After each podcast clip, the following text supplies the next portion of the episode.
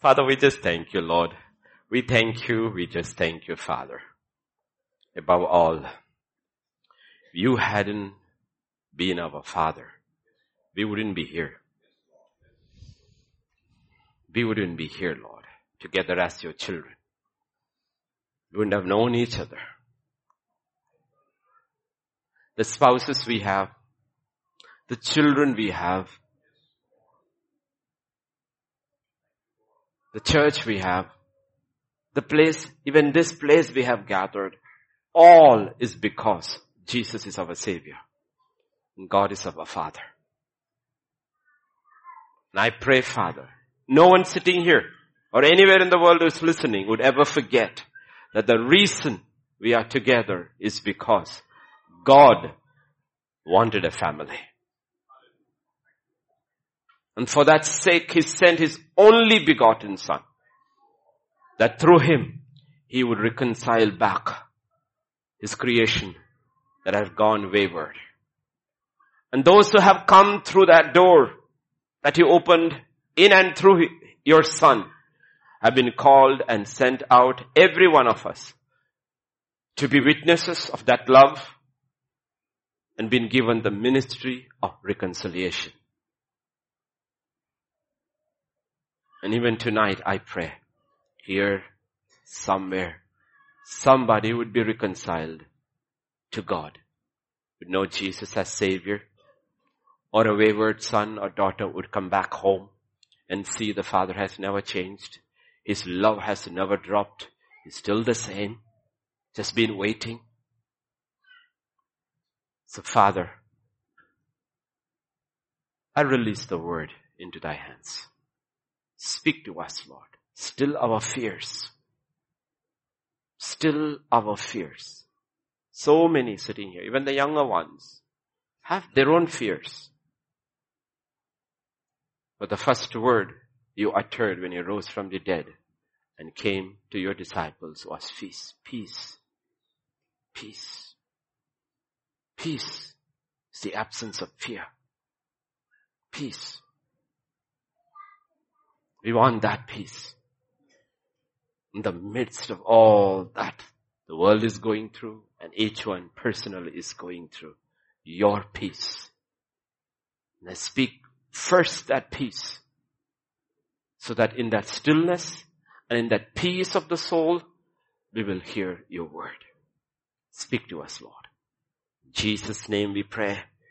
Amen. Amen. Amen. We'll turn to Jonah chapter 1 and verses 3 to 5. But Jonah, is it possible, Sammy, unless it uh, affects the cameraman, doesn't affect me, if these lights are put off? So that they can see this better. But Jonah arose to flee to Tarsus from the presence of the Lord. He went down to Joppa and found a ship going to Tarsus. So he paid the fare and went down into it to go with them to Tarsus from the presence of the Lord. But the Lord sent out a great wind on the sea, and there was a mighty tempest on the sea, so the ship was about to be broken up. And the mariners were afraid. Every man cried out to his God and threw the cargo that was in the ship into the sea to lighten the Lord. But Jonah had gone down into the lowest parts of the ship and had lain down and was fast asleep. Now turn with me to Mark chapter 4. And we will read from a very familiar portion for us, verse 35 and to 41. On the same day, when evening had come, he said to them, let us cross over to the other side. Now when they had left the multitude, they took him along in the boat as he was. And other little boats were also with him. And a great windstorm arose and the waves beat into the boat. So it was already filling. But he was in the stern, asleep on a pillow. And they awoke him and said to him, Teacher, do you not care that we are perishing? Then he arose and rebuked the wind and said to the sea, Peace, be still. And the wind ceased and there was a great calm. And he said to them, Why are you so fearful? How is it that you have no faith?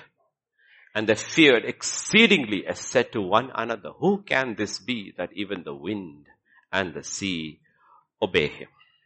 Going back to Jonah. Okay. Jesus and Jonah. Jonah and Jesus. Jonah is important in the new covenant because that's the one sign God has given us, the sign of Jonah. Early in the morning, no, when I was asking the Lord, like Pastor Vijay was saying, no, the preacher becomes familiar. That's a problem. But the bigger problem is when the word becomes familiar. Preacher becoming familiar is still okay. But when the word of God becomes familiar, it's a bigger danger. Because what happens is, oh, we know him so well. That is a preacher. I have read this so many times. I've heard this so many times. So we cease paying attention. That should not be your response. I know my response when I read the word is not that how many times I have read is how much I have forgotten. How much I have forgotten. It's not how much I remember. What I'm conscious about the fact is how much I have forgotten. Yes, yeah. I forgot about this. I forgot about this. When Pastor Vijay was preaching, yes, I forgot about this. I forgot about this. He's bringing back to our remembrance.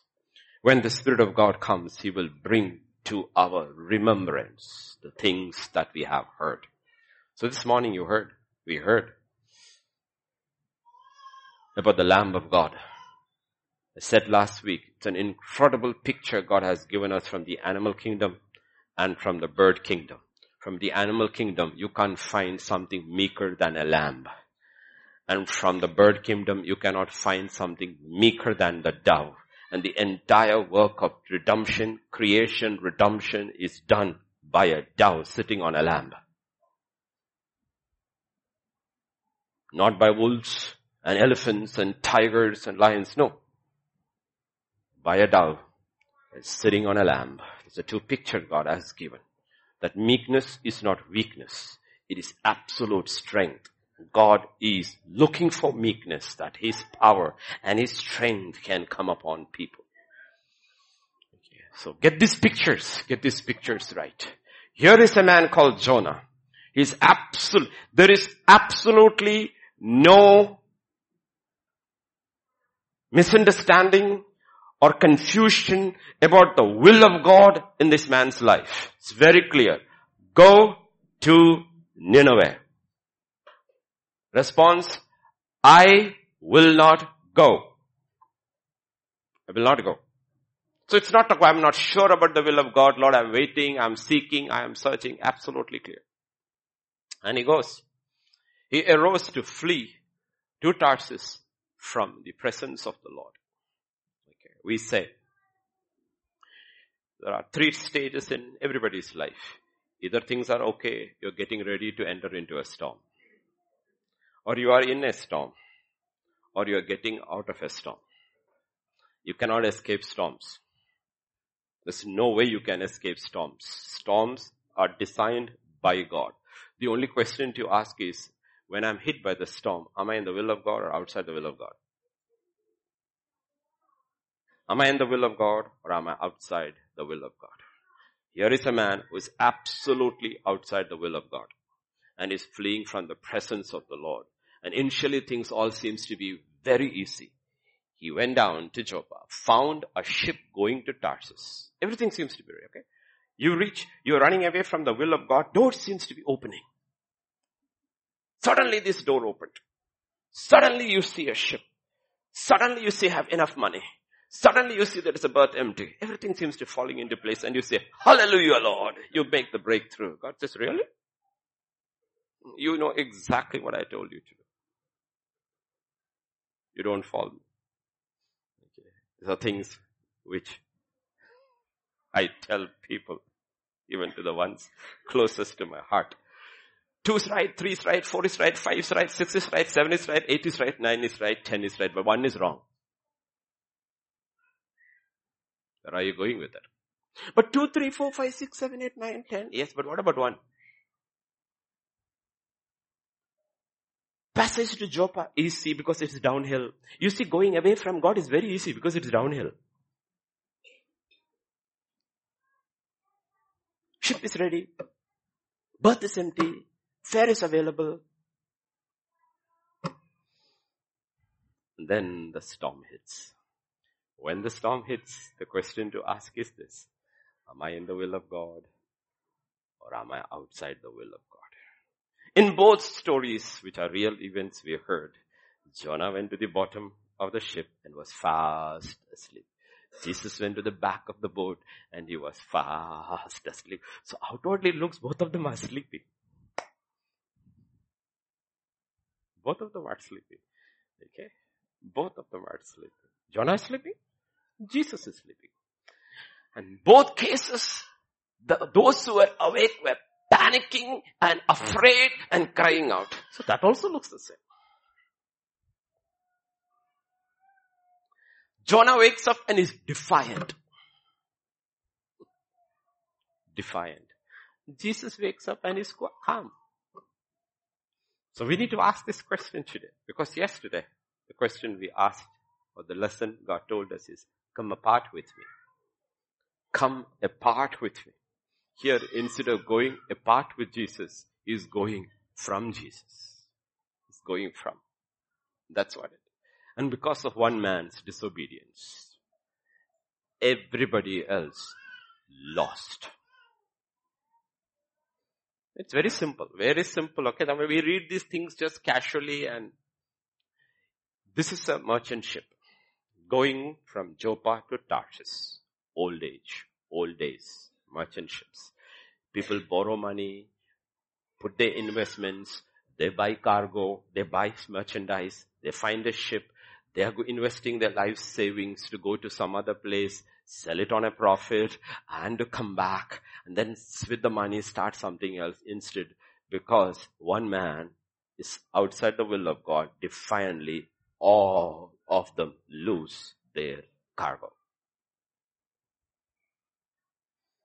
Okay. So be very careful. Because if you are outside the will of God, after knowing the will of God, many others will lose along with you if you are in the boat with them. Everybody is in some boat.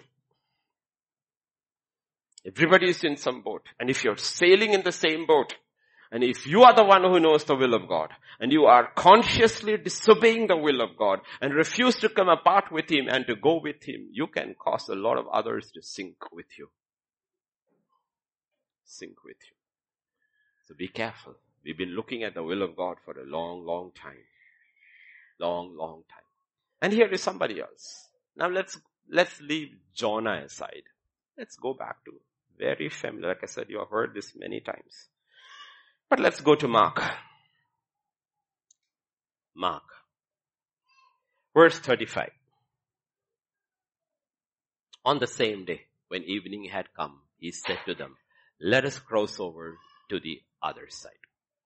Okay. Like I said yesterday, if you read Mark, Mark is in a hurry. Alright? But Mark shows you stuff about Jesus sometimes which you don't see in the other gospels. That Jesus came apart with his father every day. See, we are introduced to actual to Jesus on the day of his baptism. That's when we are introduced to him.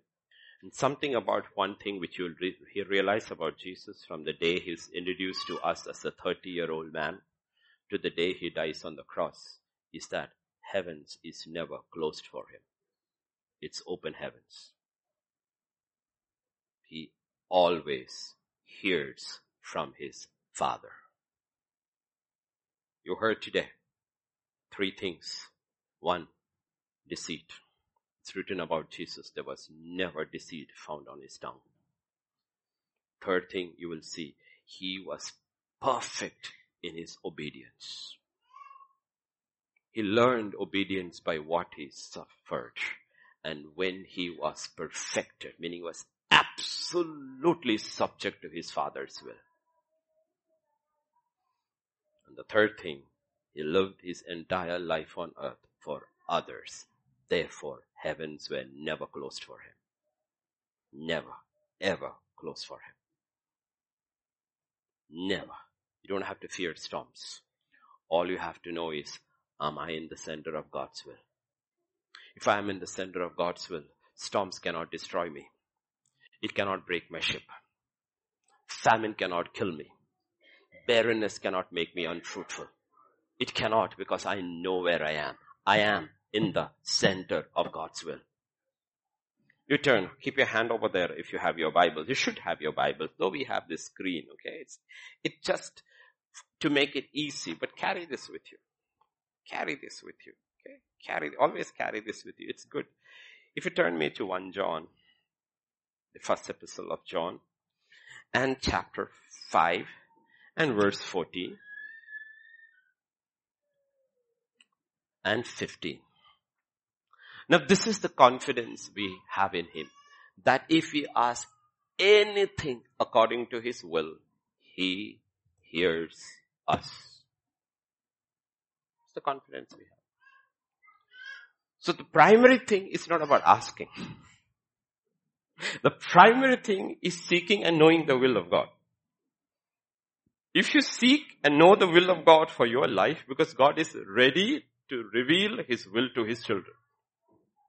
And then he says, you ask according to the will. He'll never say no. He may say wait. But he will never say no. And if you ask outside the will of God, even if it's God's own son, he will say no. Drink from that cup. Drink from that cup. Father, take this cup. But he makes it very clear. I know this is my will, but let your will be done. We have pictures over here. Okay. So there is Jesus in Mark chapter 4 and verse 35. He's starting a journey. In your mind, picture this. Wherever Jesus was. Early in the morning, he arose. He found a place which was solitary. He spent his time with his father. He's come back and he started that day.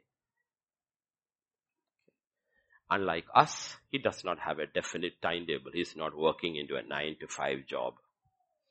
He doesn't have a family, a wife and children. So those are things which are fixed in what we call the general will of God. In his case, he's an itinerant preacher.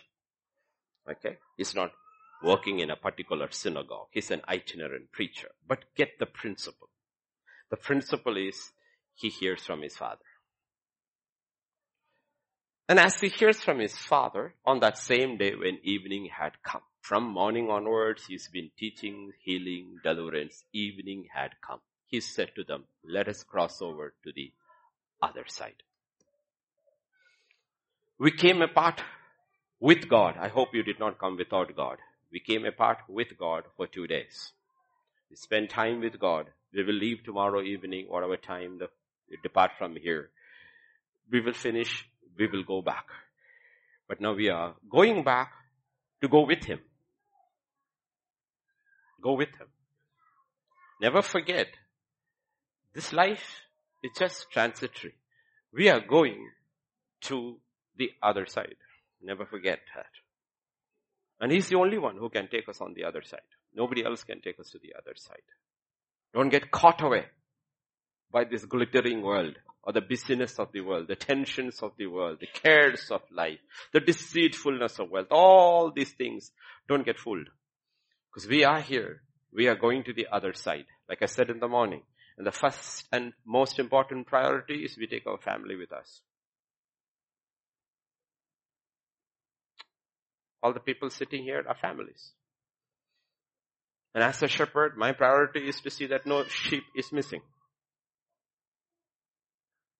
No sheep is missing. Lord, everyone. All the sheep. Not a single one missing. Everyone. Lord, everyone. Everyone. Everyone. Morning and evening. Seven days a week. My wife and I pray every day. We pray. That's what we pray. We pray for so many things. But one of those constant prayers is for the sheep. No one missing. Everyone comes through. Everyone comes through. So the Bible says, let us go over Okay, let us go over. Now we left the world and came, came apart with him. It doesn't stop there. If you want to go to the other side, you want to have an ongoing journey with Jesus Christ, there will be always this condition. You will have to leave the multitude behind. You will have to leave the multitude behind. You will have to leave the crowds behind. Because almost everything that people do is because of the crowd. Right? Most of us probably are normal when we are alone because the crowd isn't there. like Pastor Vijay was saying, you know. Sometimes if you, if you really sit down and think, we are all very good actors. Because we are acting everything out for the crowd. And if you are alone, you are a different person altogether. You won't do half the things which you do because this multitude is controlling us. But if you want to go with Jesus, you have to leave the multitude behind.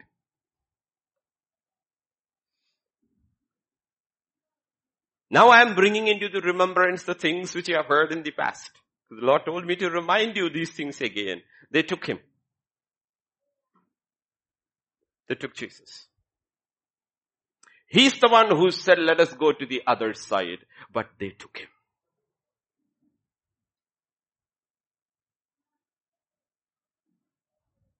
There is God's will. There is man's will. The two have to be yoked. He says, let us go. And you say, let us go. I told you, that's how you begin your day. You finish your meditation. You finish your time alone with God. And then you say, Lord, let us go. Been there. When I got up from there, that's what I said, Lord, let's go. I'm not going up there alone. Let's go. Let's go. He said, let's go. They took him along. They took him along. Read the next portion. You know English, right? Because we had English choir singing a Telugu song, very difficult it was for them. Okay, but you're all English British citizens enjoying our 75th year of freedom.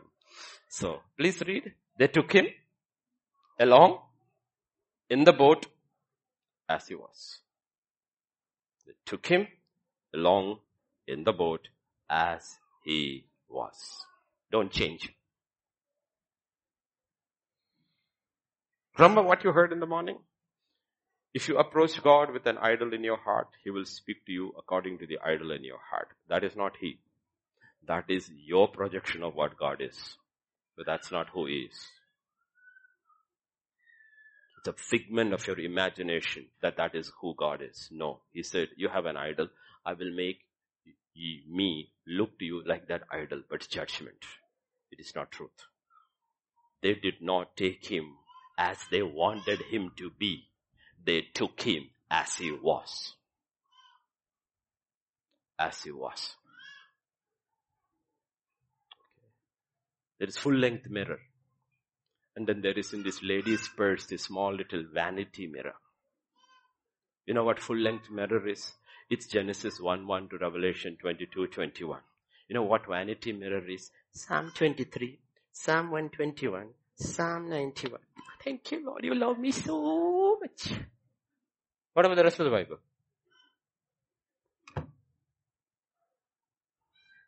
Consider the goodness of God and and severe severity. Full length. Full length mirror. They took him as he was. They took him as he was. And other little boats were also with him. Read those verses very, very carefully. They left the multitude.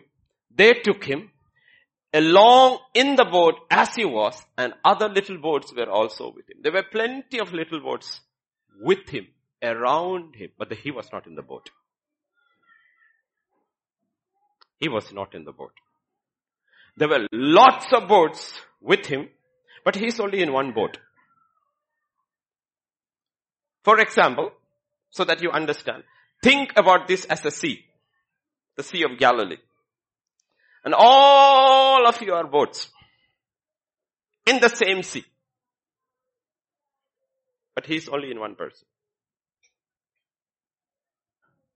He's only in one person. When the storm hits, only that person will reach the other side.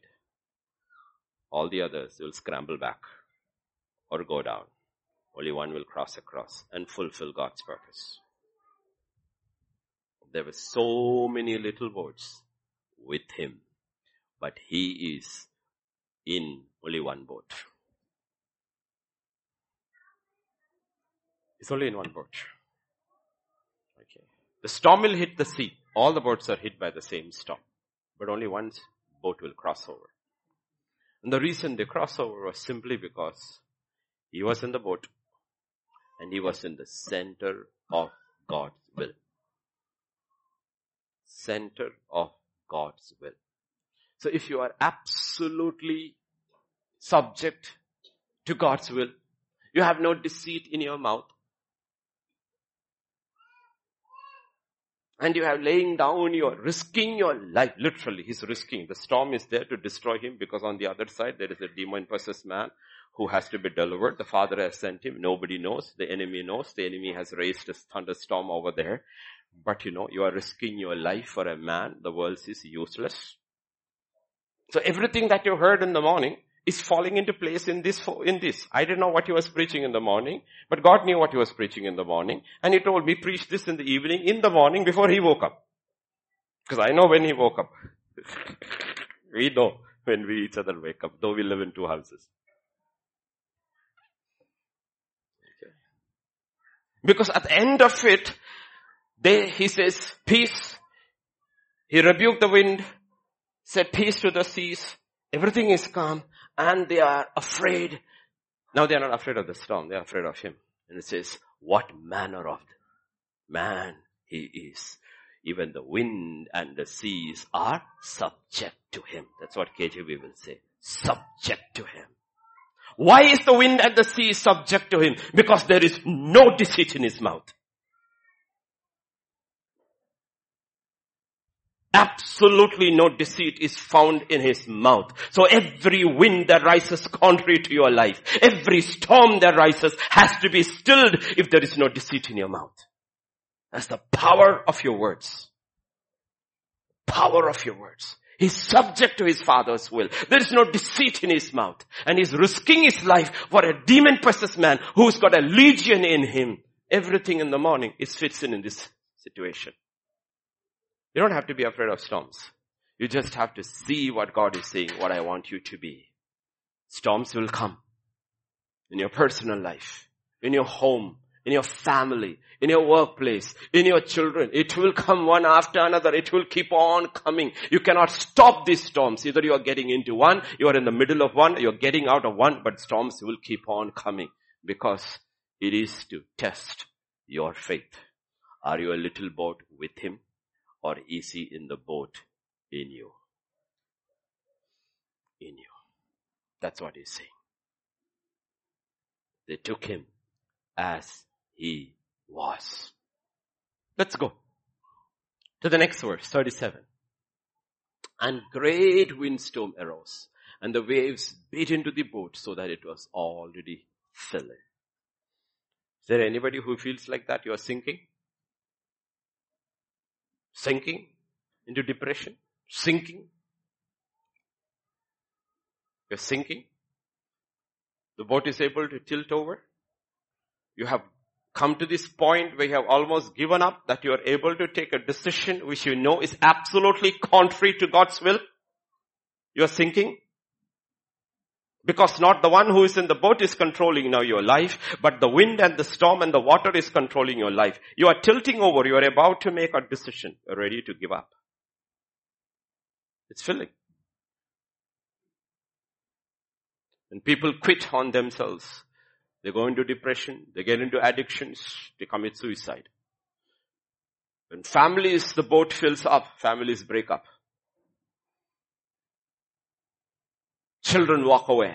All kinds of crazy things happens is because, you know what? You simply did not know how to weather the storm. Did not know how to weather the storm. We come apart with Him to learn the lessons of life. Nobody until He comes a second time is exempt from the storms of life. It will come. The only thing is to increase your faith, ground your faith so that your life is storm-proof. Storm-proof. And it was already filling, but he was in the stern, at the back, not in the front, at the stern, asleep on a pillow. What is he doing? What is he doing? He's resting. He's resting. The Lord builds, the Lord watches. The Lord is building, the Lord is watching, He gives rest to His beloved. How can God build through me or you? You hear from Him.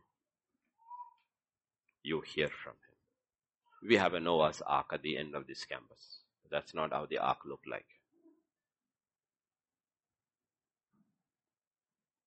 The actual ark was a box. It was a rectangular box. It was not like anything we build today. It was a simple rectangular box representing a coffin because all the eight people who got in were dead and buried in their baptism. It was not a ship. It was a coffin. It was a box. The others built according to different shapes, but when judgment came, they all sank. But when God's judgment came, this coffin, which was built exactly according to the measurements given by God, every inch of water raised it only higher and higher and higher towards God. They didn't go down, they went up. The storm is the same. The floods are the same. The waters are the same. It's not different. It is the same. But the reaction is different. One man's construction is going higher and higher and higher up. Another one is sinking deeper and deeper and deeper. The reason is this man is in the will of God. And he's at rest because he has done it's two times, three times repeated in Noah's account. He did exactly as what God told him. I cannot do exactly as God tells me unless I learn to hear exactly what God says. That's why we keep repeating always. The most important instrument in your spiritual body is your ears. It's not your eyes. It's your ears. Because faith comes from hearing. Faith comes from hearing. And let me tell you this. You will never hear right unless your heart is subject to the will of God. Unless your heart is subject to the will of God subject to the will of God first means I surrender before this book. It is written. That's enough. It is written. This comes first. You, you cannot say, I did in God's name. It doesn't work that way. You should do in God's name, but it doesn't work that way. Because the psalmist very clearly says in Psalm 138 and verse 2, He has magnified His word above all His name. So don't say GTC teaches this. Don't say my church teaches this. That church, these are all names. You have to say it is written. It is written. It is written. Because if anybody could have used names, well, that's what people do, no? They throw names around, people who they know. Names around. Because when the devil comes and God allows the devil to tempt Jesus, he says, if you are the son of God, then do this. And his answer is, it is written. He didn't throw names my everlasting father said. If he had said it, it's a true name. But he didn't go by any names. He said it is written. So when you do something, when you do something, be very sure you can back it up first with what is written. Because the written comes first. When I am subject to the written, I'm not, even when you are struggling, you should be struggling because of what is written.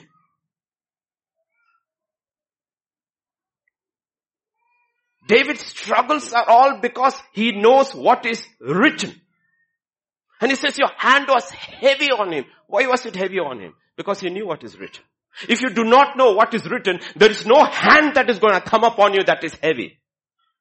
Where does God press you? Where God does God touch you? He needs something to press you down and that's the word.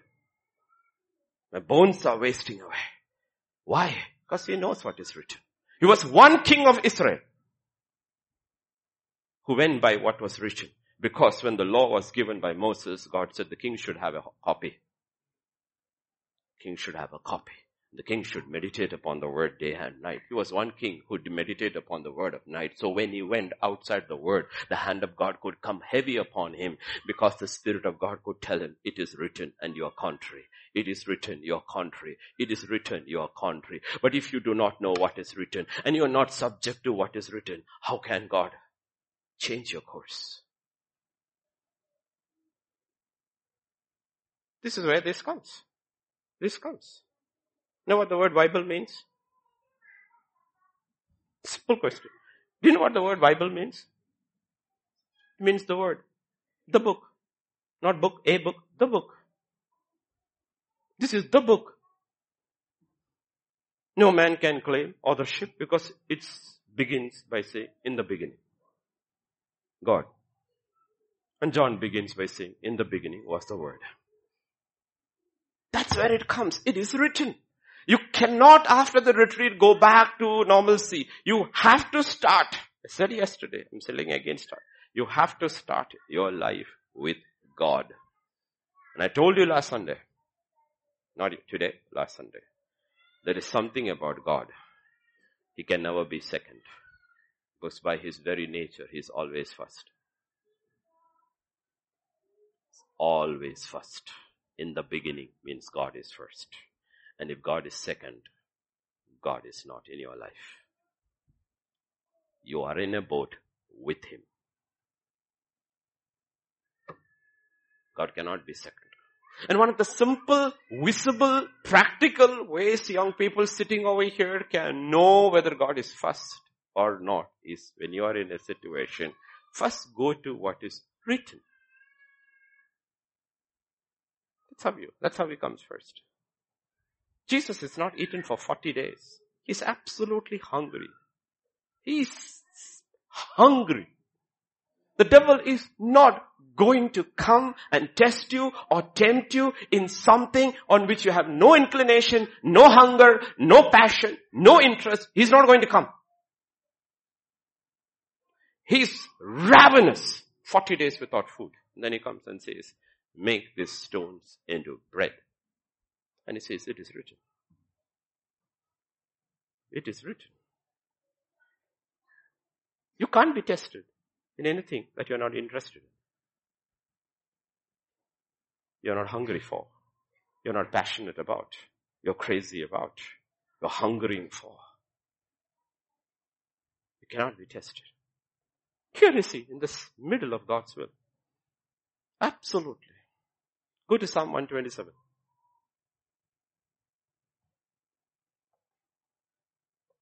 It's our baby dedication psalm, right? I will tell you. Do you see this? He told me that also in the morning. This morning you will go up, you won't take your notes, you'll just take your Bible. Said, you trust me. You trust me. You go up there, don't take your notes. You trust me. I'll tell them. I will tell you what to tell them. Unless the Lord builds the house, they labor in vain who builds it. Unless the Lord guards the city, the watchman stays awake in vain. It is vain for you to rise up early, to sit up late, to eat the bread of sorrows, for he gives his beloved sleep. He gives his beloved, and Jesus is sleeping. Jesus is sleeping. Jesus is sleeping. When my children were small, when all your children are small, the little ones, have you noticed the way the mother carries and the father carries? The fathers carries their children on their shoulders. Have you noticed that? They carry the children on the shoulders. What is written about God's beloved Benjamin? The twelfth one. The eleventh one is Jesus, Joseph. The twelfth one are the hidden ones. The beloved of the Lord rides on his shoulder. So the beloved, even when he's sleeping, is riding on the father's shoulders, far above every storm, every wind, every calamity that comes in your life, because his beloved rides upon his shoulder and he gives his beloved rest. Read the Genesis account from 37 to 50. Benjamin doesn't say a word. A word. In it all, Benjamin never speaks. Joseph has 11 brothers. 10 of them sin against him. Benjamin never sins against Joseph. But when the 11 brothers are seated, everyone get portions from Joseph's table, but Benjamin gets five times. And they're looking at it. They're looking at their plates. They're looking at the order. They don't know it is Joseph because he looks like an Egyptian. They are saying, how did he know our order? Beloved of the Lord rides upon his shoulders. When he rides upon his shoulders and he has rest, he can rest when the storm is hitting because the Lord is building and the Lord is watching. You cannot be destroyed. Your life cannot be destroyed. Your journey cannot be disrupted. Your mission will be accomplished. It will be accomplished. You have to see it life in those terms.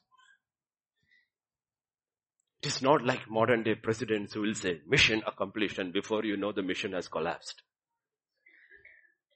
It's all, all photo op. They just want a photo and headline. Jesus doesn't want photo. He doesn't want headlines. He just wants his father's mission accomplished. Look at that. Remember? One and two is about the Lord building, the Lord watching, He gives His beloved rest, and three onwards, children. So what is He building? What is He building? Your career, brother. No, brother, your home. He's building your home because Father is a homemaker. He's watching over your home. I'll tell you, all of you are single. All this group sitting over here is single. Get married, have children. Yes, yes. Get married, have children.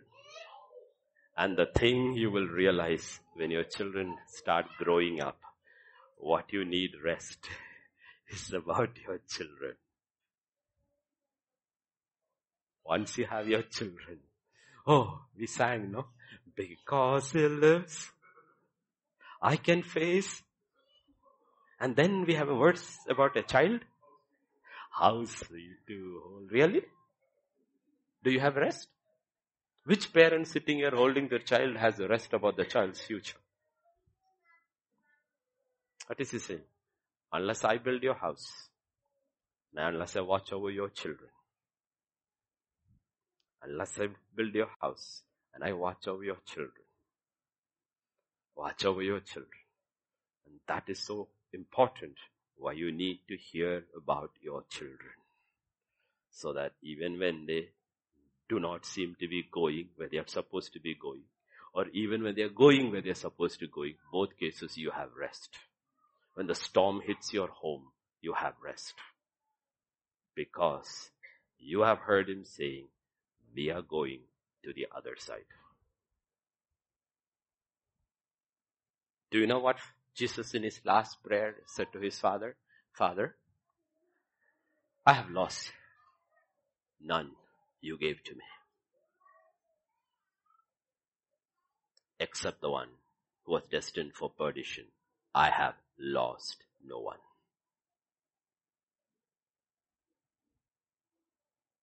The end of our journey all of us individually, as fathers, as mothers, as shepherds, should be able to tell the Lord, Lord, I have lost nobody. You gave it to me. I've lost no one. So we are on a journey. We are on a journey. Go back to Mark. Oh, they got it so fast. Who is that? Wow. Balu, good job. I'm telling you, you know, sometimes you have to take your Christian hat off and give it to brothers who came from the Hindu background. They wear it better than us. They know their word. We all lived in that twilight zone. They came from darkness into light. They know the difference very well. They know the difference between that and this. I remember 1936, if I'm right, in Kerala's greatest Christian convention, which is on the banks of that famous river, Pampa, where you have what is called the Maramon Convention. Until COVID came, that was never disrupted for over 100, 120, 30 years. Convention goes every year. Sadhu Sundar Singh came and preached. Everybody's heard of Sadhu Sundar Singh? And he told the wonderful people of God's own country, my people, the wonderful tagged Syrian Christians, he told them, you are like the stone in water. Absolutely drenched in the gospel, but it has never entered into your hearts. All wet outside, all dry inside. It would take a man like that to come from this Sardar background to tell the Christians, you'd know nothing. You're wet outside and dry inside. No? Wet all outside, dry inside. Let's go back. They're struggling in a storm, panicking in a storm, while he is fast asleep. And they awoke him and said to him, Teacher, do you not care that we are perishing?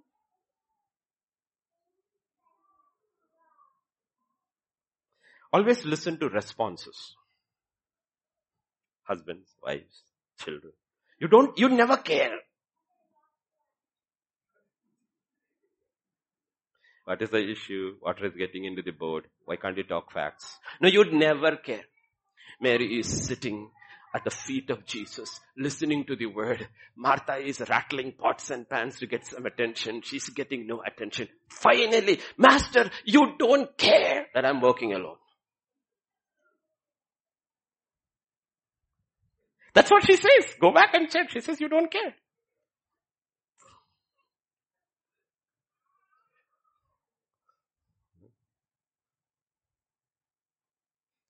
See, Jesus is never politically correct even in a home. When you're preaching the word, what do you, what does Jesus expect? Sit down and listen. Okay? Now, if Jesus had interrupted and suddenly used Martha as an illustration, you all should be hardworking like Martha. Martha would have no problems with Mary sitting there for the rest of her life. But the problem is Martha is wrong and Mary is right.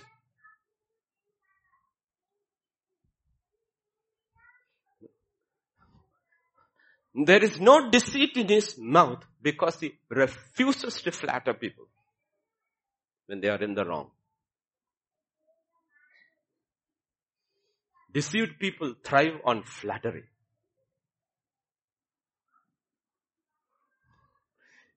Deceived people thrive on flattery. It boosts their ego.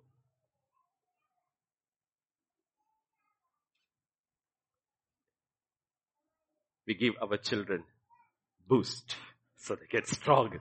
The devil gives us flattery to boost us. God gives us the truth and says it will set you free. What do you want? Freedom or boost? Somebody said boost.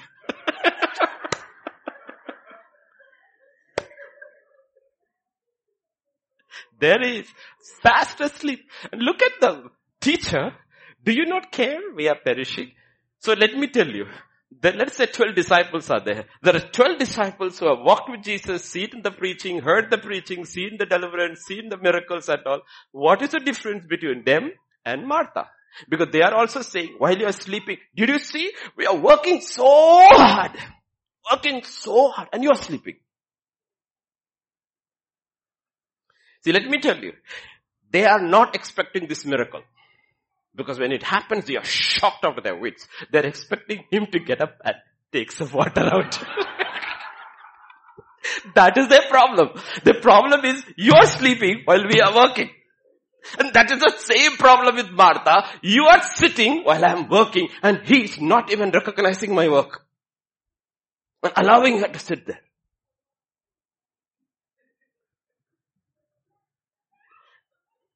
So listen to words, your own words. Like I said quite some time back, now we all have this smartphones. Like Pastor said, no, smartphone doesn't make you smart by the way, okay? okay. Which has got something called a voice recorder. Does it have a voice recorder? Your phones have voice recorder? Okay. Take the voice recorder and as soon as you wake up, switch it on. Hmm? And carry it with you. But end of the day, take a day off, retreat by yourself and listen to your entire day's conversation. You'll be very surprised.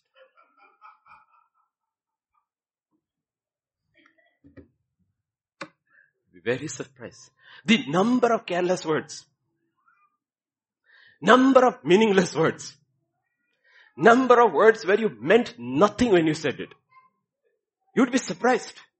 And you would look, Lord, I seems to have only deceit in my tongue. Think about that one word about Jesus. There was no deceit on his tongue.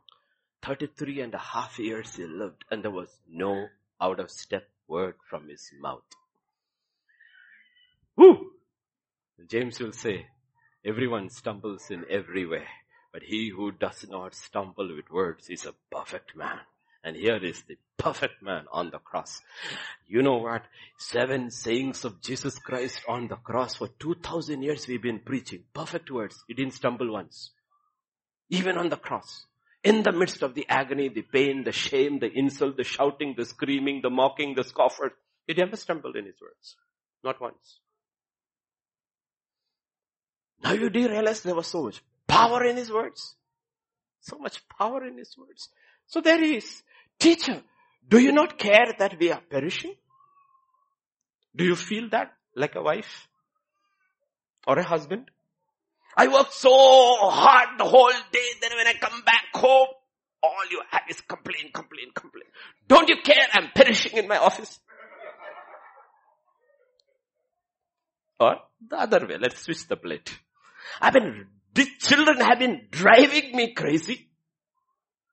This one's one end is open. This one's other end is open. All they create is a mess. I am tired, worn out, and when you come back home, you're sitting before the laptop. Don't you care I am perishing? Now everything you said is facts, but the problem is who are you serving? That's the question. Who are you serving? The simple question is, are you picking life or are you laying down your life? Are you picking life or are you laying down your life? Everything that you say may be true. Because all the issues in life are interpersonal. It's relationship issues. It's not anything else. Relationship issues. Because from the time Adam fell, everybody has come from a dysfunctional home. Because the first family failed, every family failed. So everything is relationship. But that's not the point. The point is you have to look in the middle of it. Let's go to, because let's be practical. Because we are not looking at a storm. We are looking at real storms that hit homes and individual lives and all. Because we don't know sometimes how long a storm will last. It could be a day. It could be 10 years. Or as in Joseph's case, the storm lasted 13 years. It's not one day, it was a storm, but he was in the middle of God's will. So every night when he went to sleep, he slept well. He had rest because the Lord was with him. He was building. God was building. He was watching. God was watching. So everything that he built survived and he gave Joseph rest. But 21 years later, 13 years of Joseph, 7 years of plenty, and then the famine begins. 20 years are over. 21 years, 22 years, the brothers are not able to sleep. They are not able to sleep, not because there is famine. They are not able to sleep because there is plenty. They are on the way back and the sacks are full and they wanted to feed the animals on the way. When they open the sacks, there is silver in the sacks and they are panicking now because of plenty and prosperity and they are worried because he asked us, questions about our family and our brother and they're talking to each other. Didn't I tell you? Do you remember how a brother cried 21 years ago? They have no sleep. Because there are unresolved interpersonal issues in their life. Unresolved issues. You sold a brother. You think he's dead. Maybe he's dead for you. The God of Joseph is alive. And he's the one who gives sleep. He's the one who gives you rest. It's all interpersonal. All relationship, every issue is interpersonal. So let's go to First Peter chapter 3. Because we are a unique church here and around the world, everywhere our church is, this is the pattern in which He has created us. First Peter chapter 3 verse 1, 2, Wives, likewise be submissive. We heard that word, no? Subject. Okay? Subject to your own husbands, that even if some do not obey the word, they without a word may be won by the conduct of their wives. So let us accept the fact. Because let us talk to the weaker vessel before we talk to the stronger vessel. Right? Because that's how God always deals. He always deals with the weaker vessel. Your husband doesn't believe. He may come to church, but he doesn't believe. He doesn't read the word, he doesn't obey the word. And you have a husband who doesn't care. God says, you know what? Without a word, you can win him over. Your storm can be calmed without a word, meaning don't say anything. Don't say like Martha, don't you care? Don't say it. Shut your mouth. Zip your lip.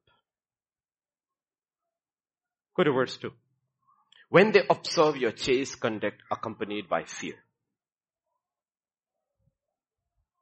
They see your conduct absolutely transparent without deceit before God. And they see that you fear God. He may not fear God, but you fear God.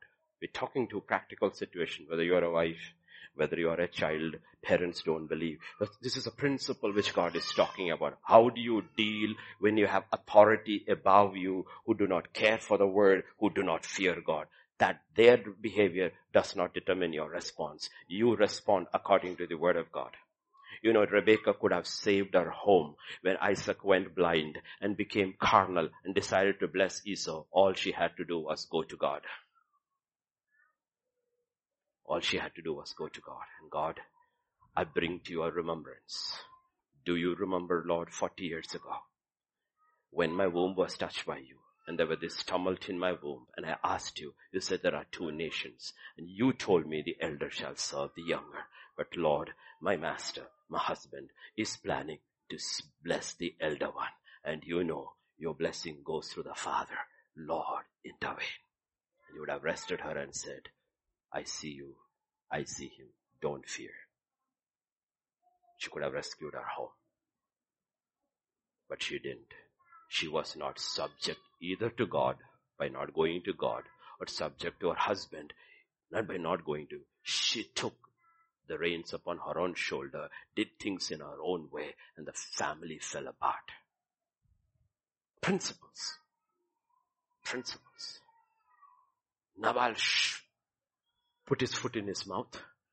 David is so mad. He plans to kill Nabal. What did Abigail do? Think about Abigail. See this picture. Abigail is the wife. Nabal is the husband. David is the king or the anointed one or represents Jesus. You know what she did? She shut her mouth with her husband and went and asked for God's mercy represented by David. Have mercy. God intervened and saved her. Do you believe the word? Are you willing to be subject to the word? And God says, I will work. It doesn't matter what the storm is. My storm will never overwhelm those who are subject to me. If you're subject to me, and subject to my word and subject to my spirit. The storms cannot destroy your boat. Get principles. This is where faith comes from. The entire purpose of teaching the word of God is give you precepts and principles and wisdom. But above all, when you hear, faith should come. Faith should come. Even his own son was made perfect in obedience first. Obedience. Then you are sent out. Then the waves obeyed him. The seas obeyed him. Demons obeyed him. Sickness obeyed him. Everything obeyed him. Everything obeyed him. And he was always in the center of his father's will. Because it is written. It is written. Let's go further. Back to Mark. Mark 4. Teacher, do you not care that we are perishing? Verse 39. He arose and rebuked the wind and said to the sea, Peace be still, and the wind ceased, and there was a great calm. Okay. Principle in verse 39. When there is this issue, and when there is a response from somebody, we don't react. We don't react. We act. Men of faith, women of faith, we act. Reaction would be, don't you care? Would be immediately forget the storm, forget the water, forget everything. What do you mean I don't, you don't care? Don't I do this for you? Don't I do this for you? No, that is reaction. He doesn't react. He doesn't react. Reaction is what is not what is needed first. Action is what is needed. There is an issue. There's an issue in the home. There's an issue in your life. There's an issue over there. Don't react. Act. Faith acts. Faith without works is dead. If you react in your feeling, you react in your emotions, you know what? You are not taking responsibility for your own actions. Because you did not remember how the journey began. The journey began because you did not because you wanted to go. The journey because, because he said, let us go. If he said, let us go to the other side, you will go to the other side. No storm can stop you. Who started the journey? You or God? Who started your home? You or God? Who started your career? You or God? Who started Joseph's career? God not man. His brother sold him, but that's not what is written. God sent a man to Egypt in chains and in fetters. God started his career in the world. It looked like terrible, terrible, let's put it practical, terrible, horrible working conditions. Have to work from 5 to 11, pay so little. What is the pay you get? Uniform and three meals a day. Let's make it practical. But the question is, who started your career? God or you? Joseph's career was started by God, not by man. Terrible, horrible working conditions. But the difference was that he enjoyed his work because God was with him. Because he was not serving Potiphar, he was serving God. Get this picture. We don't react, we act. We have to learn whenever something happens, we have to learn. Lord, first is be still. Be still. That's why God says, quick to listen, slow to speak, because we have to be very careful what we say, because you're not speaking to your wife. You're not speaking to your husband. You're speaking into a realm. Words have power. To build or to tear down. To calm storms or to raise the intensity of the storm. To put down a fire or light it even more. Words have the power. Because everything was created by words and God made man in that image. Life and death is in the power of the tongue. So he says, be measured. Don't act, react, act. So he didn't react. He didn't speak. He will, after the issue is over, he will learn with the situation. What does he do? He's, he said, peace be still. He rebuked the wind and said to the sea. There are two things here. One is the cause, the other is the effect. You always have to look at it, the cause and the effect. The cause is the wind, the effect is the storm. He doesn't look at the effect, he looks at the cause. What caused this? Speak to the cause. The effect will go away. So you come home, your wife throws a tantrum and be still and say, what happened? The children did not behave well today. They tired you out. What happened? What happened? Sometimes when I come back home, I'm in a dizzy because a lot of things happen when I blurt out. My wife will say, what happened? She doesn't react to what I'm saying. She said, what happened? What upset you? I will say, this happened in Egypt, that happened, and so I'm so mad. I said, I know you are get, not getting upset with me, though it's as if I am the target. I knew something upset you. Otherwise the whole issue will be forgotten. What upset you? What is the cause? What is the cause? Deal with the cause. The effect will go away. The effect will go away. If you don't deal with the cause, it will only become words. Is he rebuked the wind and he spoke to the sea and said, peace, be still. Then he said to them, why are you so fearful? After the sea had calmed down, the boat had stopped rocking, the water is all gone out, everybody is looking like dummies, things are all calm. He says, why are you so afraid? Right? So after Abigail has gone, fallen out and shown, and David has shown mercy, she comes back home and next day morning when Nabal is not drunk, but he's sober, then she speaks to him. Then she speaks. Anger is gone. Drunkenness is gone. Everything is calm. Then she speaks to him. You know what you said? Do you know what you said last night? Do you know what David was planning to do? And this fellow is like, I said all this. When wives of alcoholic husbands call me, I would say, tell them, you know what? Why don't you one day record all his thing in video when drama when he comes back in the evening? And the next day morning when he's calm, replay it for him very quietly. Honey, here's your breakfast and I have a special show for you.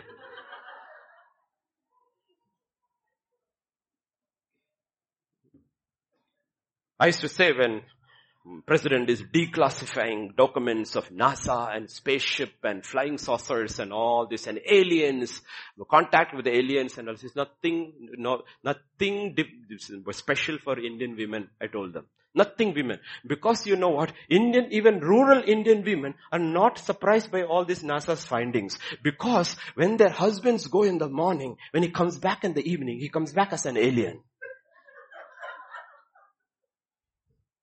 And next, when she serves him loving home cooked food, she sees flying saucers. We don't need NASA for all these things. We have alien visits and flying saucers in our own homes. But in the morning when he is sober, after the storm is over, everything is calm. He said to them, why are you so fearful? Husbands, listen. Many of the things your wives say is because they are afraid. Wives listen. Many of the things your husbands say because they are afraid they may lose their job. They're not making enough. They are, in their mind it is always how to secure my home, how to secure, and many of the things you hear, you need to realize it is coming from fear. Many of our responses, interpersonal responses, is from fear. What should your response be?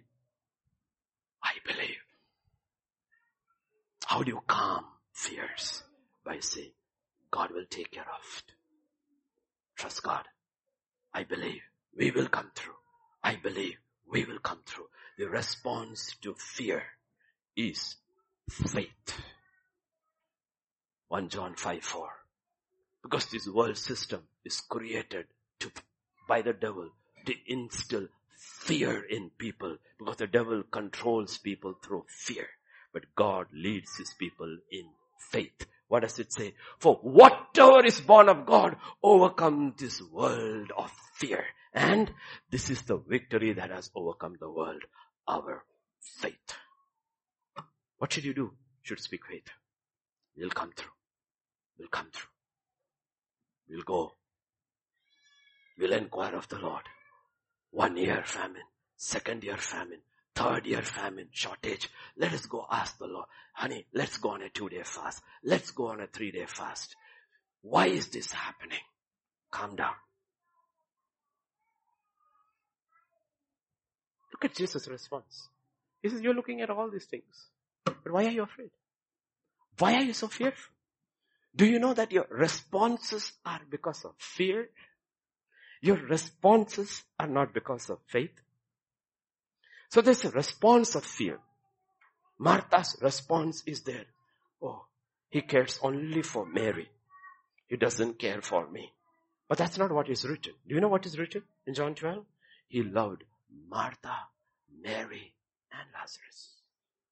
That's what you need to realize. Oh, pastor. Oh, God only loves that one. God only, no. God loves everyone. He doesn't love one more than the other. It is not possible.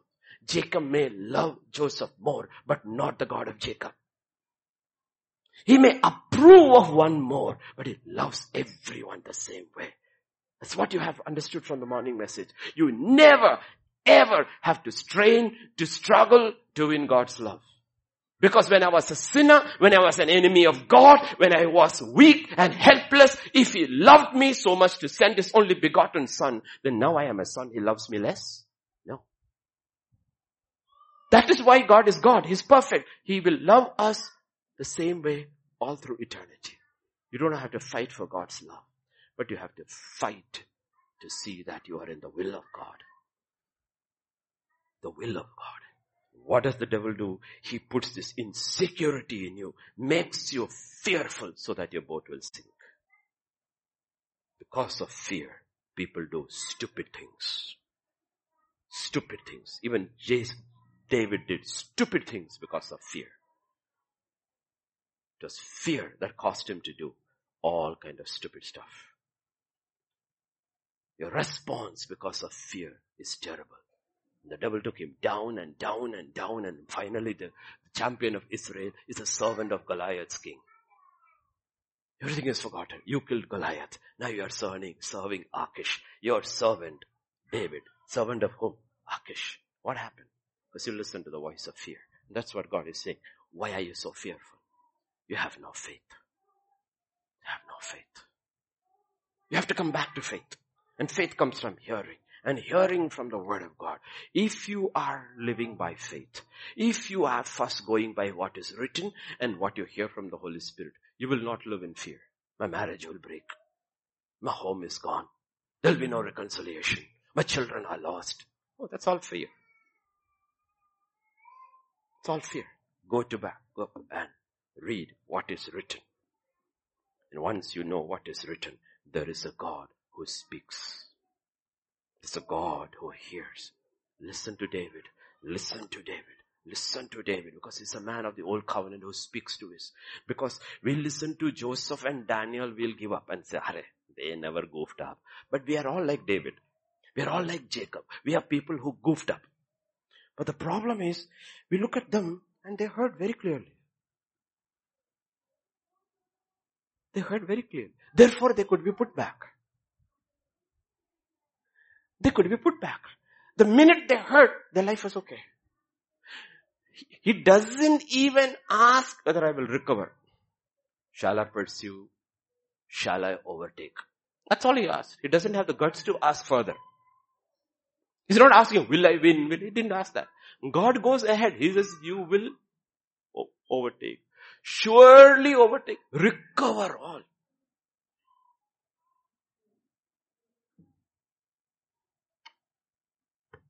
That's the problem. We don't go to the source of our solutions.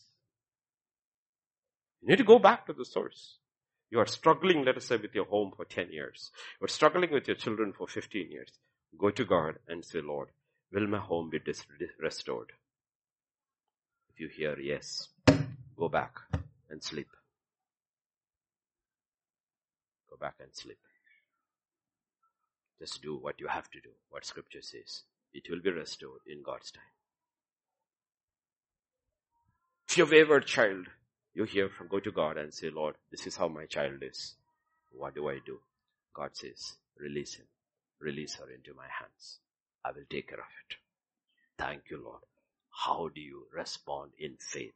Once you've heard, after that, you go about doing what you have to do. That's a response of faith because you handed over the situation into his hands. Not biting your nails and worrying, okay, Lord, I surrender and then take him back on your shoulders and carry, Lord, what God says you didn't believe, what you heard.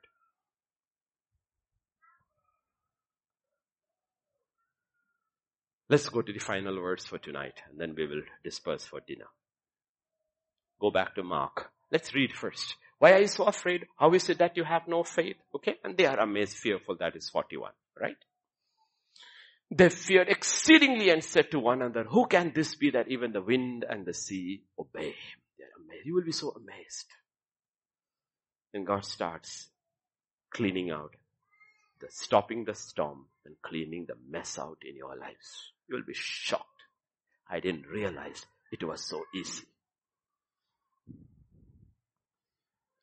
I didn't realize it was so easy because nothing is too difficult for God. What looks impossible with you? Who then can be saved? Jesus says, follow me. It's easier for a camel to go through the eye of a needle than for a rich man to enter heaven. And they said, who can be saved? Because everybody wants to be rich. We left everything. We are following you to get everything. That they didn't say.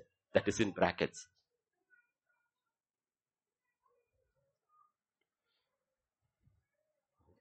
Otherwise, look at their response. He's saying it's easier for a camel to go through the eye of a needle than for a rich man to enter heaven. And Peter's response, then who can be saved? What is in your heart? That sent that, this thing revealed your heart. Why did you leave everything to follow it? So you are also expecting gain only. Mammon rules your heart while you're following Christ. And Jesus said, I will show you. Follow me. Right? What is impossible with man is possible with God. That is why the next narrative, the rich tax collector, probably the richest guy in Jericho, gets saved. The camel has gotten through the eye of the needle with both two humped camel it was. It had iniquity called covetousness and sin called stealing. Two humped camel was Nicodemus. Iniquity called covetousness and sin called stealing. Suddenly he stood up and said, half my wealth I give to the poor. One hump went down. From everyone who have taken four times a giver, sin went down, the camel went through. Jesus said salvation has come into the house. This is the son of Abraham. What is impossible with God? Easy with God. Don't even say possible. Easy with God. That's what he's telling.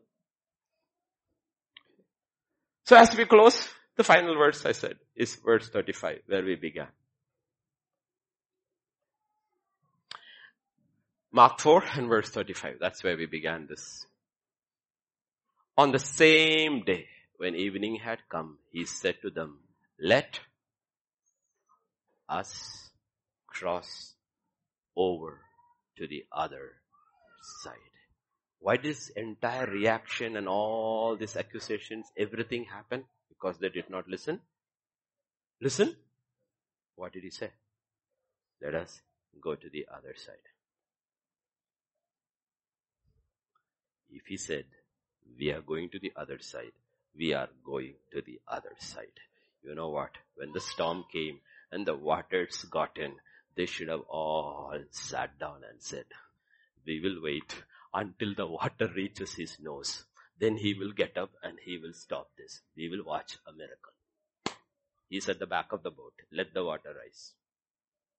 This water can't kill him because he said, let us go to the other side. This storm cannot destroy my life. This wind cannot capsize my boat. It does not matter how much water gets in. I cannot sink because he said not once. He said twice in two different dreams. I am called to reign. My brothers may sell me. Potiphar might be put me in prison but my boat cannot sink. But it stands on the testimony of two witnesses, the word of God. My boat cannot sink. I shall not die, but live and declare the works of the Lord. I shall not die. That should be. He has pushed me violently. Yes, but I shall not be destroyed. I shall not die, but I shall live and declare the why? The devil is doing his work. Allow God to do his work. The enemy comes to steal, to kill, to destroy. But he said, I have come to give you life. Therefore when the enemy comes, you say, I cannot be destroyed. I am indestructible. You cannot kill me, but I shall live and declare the works of the Lord. And not only that, through me, he will destroy your works. Because for this purpose the son of man came, that he might destroy the works of the devil. That's how faith responds. We don't quit. We don't give up. We will stand because you know what? We have a promise. I'm going to my father's house. In my father's house, there are many rooms. If I go, I will come back again. We have a promise. Men of Galilee, why are you looking up with your mouth open? The same way he went, the same way he will come. Go do your work. He will come back again. That is the hope the church has held on for 2000 years. When I look at all that is happening, what is the hope? Maranatha. Come Lord Jesus. When all these things happen, what does the word of God says? Lift up your heads. Not droop down. Lift up your heads. My redemption is near. Amen? We shall pray. Father, this evening, we just thank you, we just praise you, we just worship you, Lord. Thank you, Father. Thank you, thank you, thank you, thank you, Lord. Thank you. We just wanna thank you, Lord. We wanna confess to you our fear. Often we have feared. And often maybe we did not open our mouth and utter it, but in our minds we also have thought like the disciples and like Martha that you really don't care for us. So many times, of Father, we may ask, Lord, I just want to quit because I think like nobody cares. But your response to all of us is the same. Why are you so fearful? Why are you so fearful? Where is your faith? Don't you believe in me? Don't you trust my word?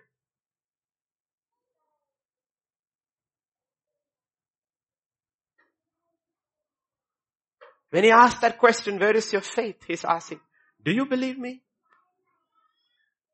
Do you trust what is written? It's breathed by my spirit. It cannot be changed. Will you go by what is written? Will you go by what you have heard from me? I will never contradict, contradict what is written. So you can stand on what is written. And you can without fear. Men face the future. Famine must have come. You have no salary increase for three years. You may have lost your job. It does not matter. He's telling men, why are you so fearful?